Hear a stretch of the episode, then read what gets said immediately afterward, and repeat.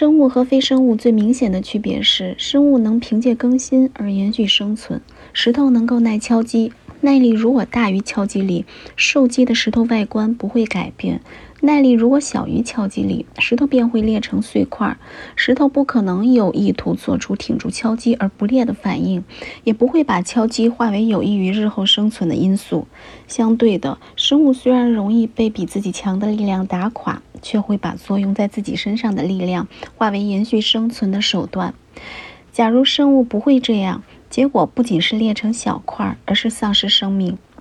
只要保的命在，生物就会努力使自己周围的能量为自己所用，就会利用光、空气、水分和土壤中的物质。这种利用行为是借用可用之物保存自己。利用环境虽然耗损能量，只要生物在生长，得就大于失。这一层意义解释支配，可以说生物是为自身存续着想而支配各种能量，否则自己就会反过来被耗尽。生活便是借着操作环境达到自我更新的过程。所有高等生物的这个过程都不可能无止无止境的延续下去。生物体担负不了无限期自我更新的重任，到了一定的时候就会死亡。不过，生活过程并不是靠单一个体的长存来延续，不断繁殖才能生生不息。虽然地质研究证明，不仅个体会死亡，整个物种也会灭绝，但是会有形态更复杂的生物体使生命过程继续。当一种物种因为克服不了障碍而灭绝，会有能把障碍利用得更为得当的物种记起。生活的延续就是不断重新让环境适合生物体的需求。以上讲的生活是最低层次的，是物质的生理存活状态。除了这一层意义，生活也指广义的经验，包括个体与种族的经验。我们看到一本林肯的一生，不会以为是生呃生理学论著。我们期望看到的内容是家世出身、早年生活环境的描述、造就性格的重要经历、不凡的努力与成就、个人的愿望和喜怒哀乐。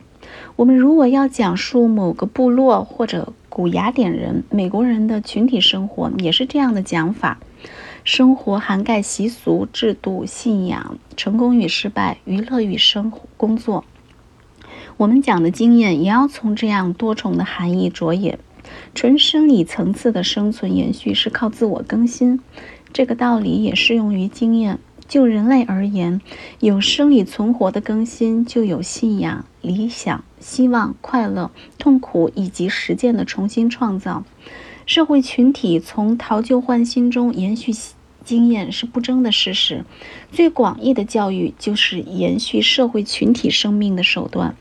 不论是现代都市或原始部落的社会群体，其中的每一名成员出生时。都是幼弱的，不会说话的，没有信仰和想法，没有社会价值准准则。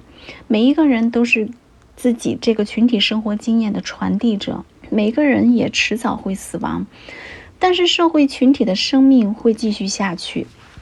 社会群体的每名成员必然有生有死。这个根本事实使教育成为社会必须。新生的幼弱成员虽然和掌握群体知识与习俗的成年者截然两样，却是群体的未来所寄。幼弱成员不但必须维持够多的数目，而且得得学会成年者的兴趣、目标、见闻、技能和常规，否则群体以后就不能继续固有的生活。即便是在原始部落里，成人的能耐也远远超出无人教导的幼弱者。文明兴起以后，幼弱者本能的本本有的能力与年长者的标准相差更远。只有生理上成长，只懂得最低限度的活命方法是不够再造群体生命的。要传承群体生活，需要刻意努力与用心经营。生来并不知道也并不关心群体的目标和习惯的这些孩子。必须变成既明白又主动投入这些事情，这前后的差距要靠教育来弥合，也唯有教育能做到。社会透过传递行为而存在，情形和生物性存在差不多。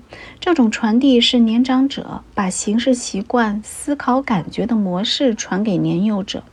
如果渐渐老去的一代不把理想、希望、前瞻、准则和意见传递给新生的一代，社会生活就不能保存了。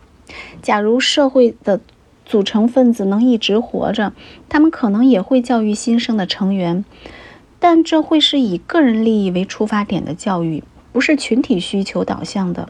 如今，教育乃不可不为的必要之事。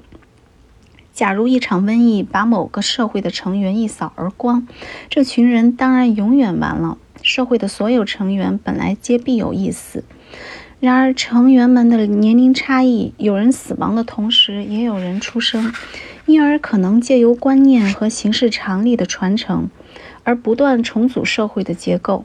然而，这种重组更新并非自动产生，如果不投注心力促成真正的。彻底的传承，再文明的社会也会退回野蛮的状态，最终恢复到原始。再者，人类幼小期的原始效能大大不如许多较低等动物的幼儿。